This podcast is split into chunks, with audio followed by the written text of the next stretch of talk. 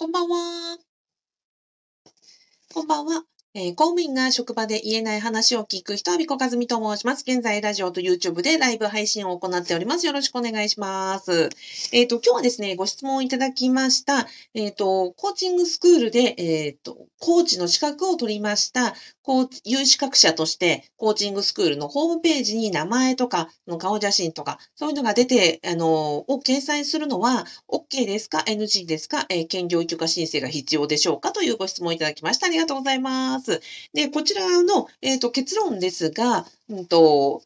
まずは、掲載されるのが何の問題もありません。それから、兼業許可申請も必要ありません。ただし、えっ、と、コーチングに、を有償で、あの、有料で提供することに関しては、えー人事院のですね、義務違反ドブックに、違反、ハンドブックに、えっ、と、懲戒処分例、え減給処分として事例が載ってますので、有料で、えセッションを提供するのはご注意くださいというお話でございます。はい。あ、えっ、と、ラジオでは、はなちゃん、あの、ありがとうございます。あ、ゆかさんもありがとうございます。日曜日の夜なのにもかかわらず、えっ、と、お越しいただきありがとうございます。はい。ではですね、今のお話をお続きしたいと思います。とご質問いただいたのは、私がね、あの、講師を務めております、コーチングプレイスという、えーコーチングスクールで卒業されて認定コーチになられた方からのご質問でした。で、認定コーチになった、卒業したときに、その、コーチングスクールのホームページに、あのね、あの、私は資格取りました、こういう人ですっていうのを載せられるんですね。それ、載せていいんでしょうか？ということで、あの、ご不安だったということで、お話を、あの、ご質問いただきました。結論から言うと大丈夫ですと。で、なんで、まずはね、あの、そこがご心配かということなんですが、二つあると思うんですね。まずは、えっ、と、こういう営利目的の企業のサイトに登録されるということで、うんと、公務員だから公公平中立性を求められるところ、こういう、えっ、と、なんだ、なんだっけ、営利企業のサイトに掲載されたら、公平中立性が守られるのでしょうかということですよね。そういうことをするときには、掲載されるだけで、え兼業許可申請が必要でしょうか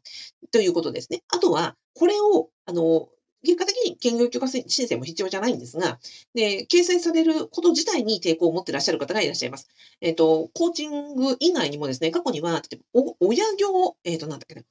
親業カウンセラーだったか。すみません。まあ、そういう、あの、教える、あの、いろんな、うんと、えー協会とか、いろんなその有資格者の、あの、企業が出している、えっ、と、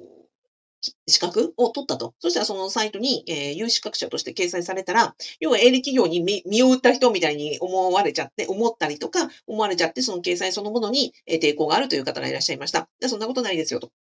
まずは、あの、押さえていただきたいのは、そもそも、その、コーチングスクールに名前が載るということはですよ、えっ、と、コーチングスクールにお金を払った人なのか、お金を、えっ、と、もらった人なのかってどっちになりますか？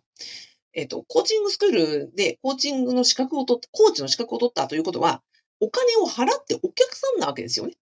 だから例えば、え八百屋さんで言えば、野菜を買った人の方ですよね。そうですよね。だから、別に野菜を買ったら、あの、野菜、八百屋さんという営利企業にに行って、ね、大根1本買ったら、じゃあ、私大根買いましたって、店頭でね、これ、袋を持ってたら、じゃあ、それが、ね、公務員だからといって、ブブーって、あの、八百屋のね、なんだっけ、手先になるのかって、そそんなことないじゃないですか。あの、コーチングのその資格を取るということに関しては、その営利企業に対してお金を払って、お客さんとして、えー取ったものなので、それは八百屋で大根を買うのと同じですから、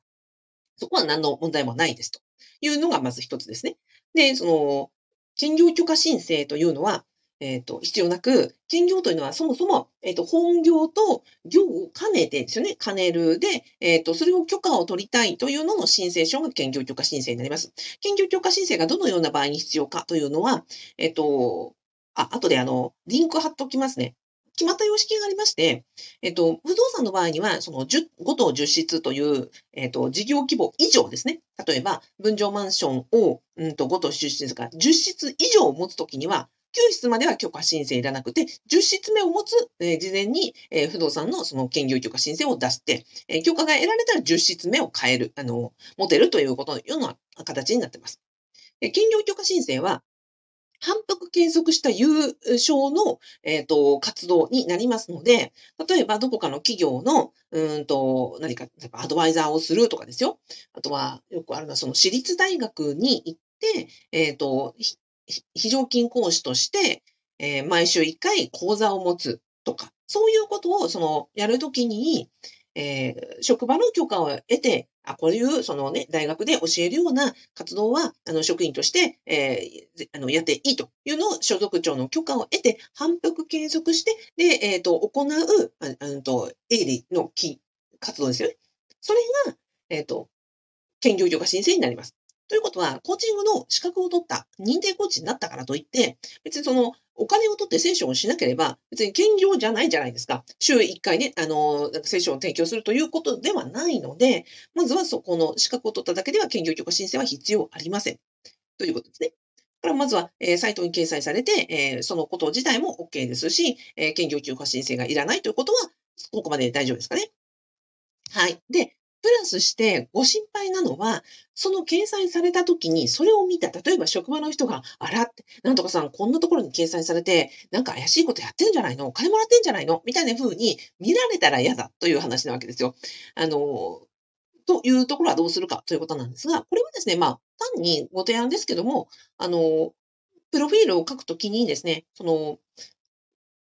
あれです。なんだっけ。あ私は兼業、あの、副業禁止職場におりますので、セッションは無料で提供しておりますって一言書いておきゃいいですよ。そしたら別に公務員だとも何とも言わなくてもいいじゃないですか。副業禁止職場っていう風に書くので、別に会社員の方だって副業禁止職場ありますから、えー、副業禁止職場ですので、えー、セッションは無料で提供しておりますという風に一言添えておけば、何の問題もなく誰が見られてもですね、あ、そうだよねって、職場の人が見たって、あ、そうだよねってなりますよね。うん、それを堂々として出してるわけですから、何の問題もないと。だから顔をも出したくなければ、イラストとかね、なんかこう、後ろ姿とか、あの、個人が特定できないような写真を載せるというのも手ですし、あとは本名で載せたって、そんな風に書いておけば、あの、後ろ裏いところもないでしょう。まあ、ただ検索されて嫌だなという風に思われるのであれば、まあ、ニックネームなどで載せるということも手ですので、それはその資格、あの、掲載するサイト、例えばコーチングプレイスならコーチングプレイスの代表と、あと相談をして、えー、載せるということでいかがでしょうか。はい。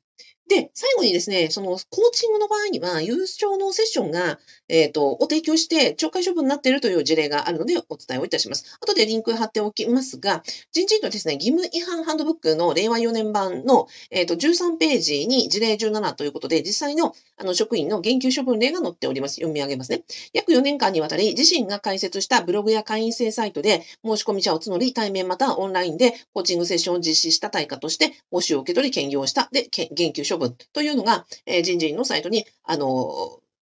なんですか、出て、あ人事院の義務違反ハンドブックに出てますので、えー、優勝で、あのセッションを募集したり、提供したりというのは、えっ、と、人事院、あのですか、公務員の年齢規定上 NG となりますので、優勝セッションの、え、提供はご注意くださいと。はい。え、以上を、えっ、と、コーチングプレイスのサイトに名前を掲載して大丈夫か？大丈夫です。兼業許可申請はいらないです。それから、えー、優勝のお金をもらうセッションは、えー、公務員である間は、N、あの、減給処分という例がありますので、えー、在職中は、あの、おやめくださいと。この3つでございました。さてさて。えっ、ー、と、こんな感じです。はなちゃん、ゆかさん、今日もありがとうございました。じゃあ最後にご案内でございます。えっ、ー、と、こんな風に、えっ、ー、と、在職中にコーチングの、あの、優勝のセッションを提供すると、えっ、と、あれですね、えー、懲戒処分、えー、減給処分になっております。今申し上げました、えっ、ー、と、人事の義務違反ハンドブックにですね、その他にも、えっ、ー、と、兼業によって、ま、懲戒処分となっているという例があります。例えば飲食店でアルバイトをしたとか、過去にはですね、結婚相談所のサイトを作ったとかですね、あの、いう懲戒処分例が出ております。ですので、公務員の合法な副業、そして、ま、職場に許可を出さずして、えっ、ー、と、できる、その5等10室まではですね、兼業許可申請もいらない、えー、不動産投資、非常に、あの、私は、もう、なんですかね、公務員が副業するんだったらもうこれがベストプラクティスだよねというふうに思っております。はい。で、あとは、まあ、不動産投資というと非常にね、あの、高額だったりとか自分には関係ないなんか富裕層の人のものだというふうに思ってらっしゃるかもしれませんが、実は私がやっております、アビコカズミの副業不動産ゼミで、全国各地の今60人超えましたね、メンバーさんから、あの、物件シミュレーションを、あの、コミュニティで集めて、この物件はね、あの、買ったらいいかとか、買わない方がいいかとか、いろんなこの、あの、コミュニティで、あの、議論してるんですが、一番安かったのはね、100万円です。100万円を出して区分マンションを一つ買って、それを賃貸に出して家賃収入を得るというので、最高安いのですね、今のところ100万円になっております。100万円であればですよ、えっ、ー、と、私の提案しているのは練習物件を買いましょうと。で、ボーナス2回分を貯めて、えっ、ー、と、今だと12月、次6月。で、この2回分のボーナスを貯める間に、えっ、ー、と、動画、オンラインスクールで勉強し、そして物件を探す活動をして、で、この2回分のボーナスを、貯めて、1回目のその、え、家賃収入を得ましょうよという、まあ、標準6ヶ月のプログラムでやっております。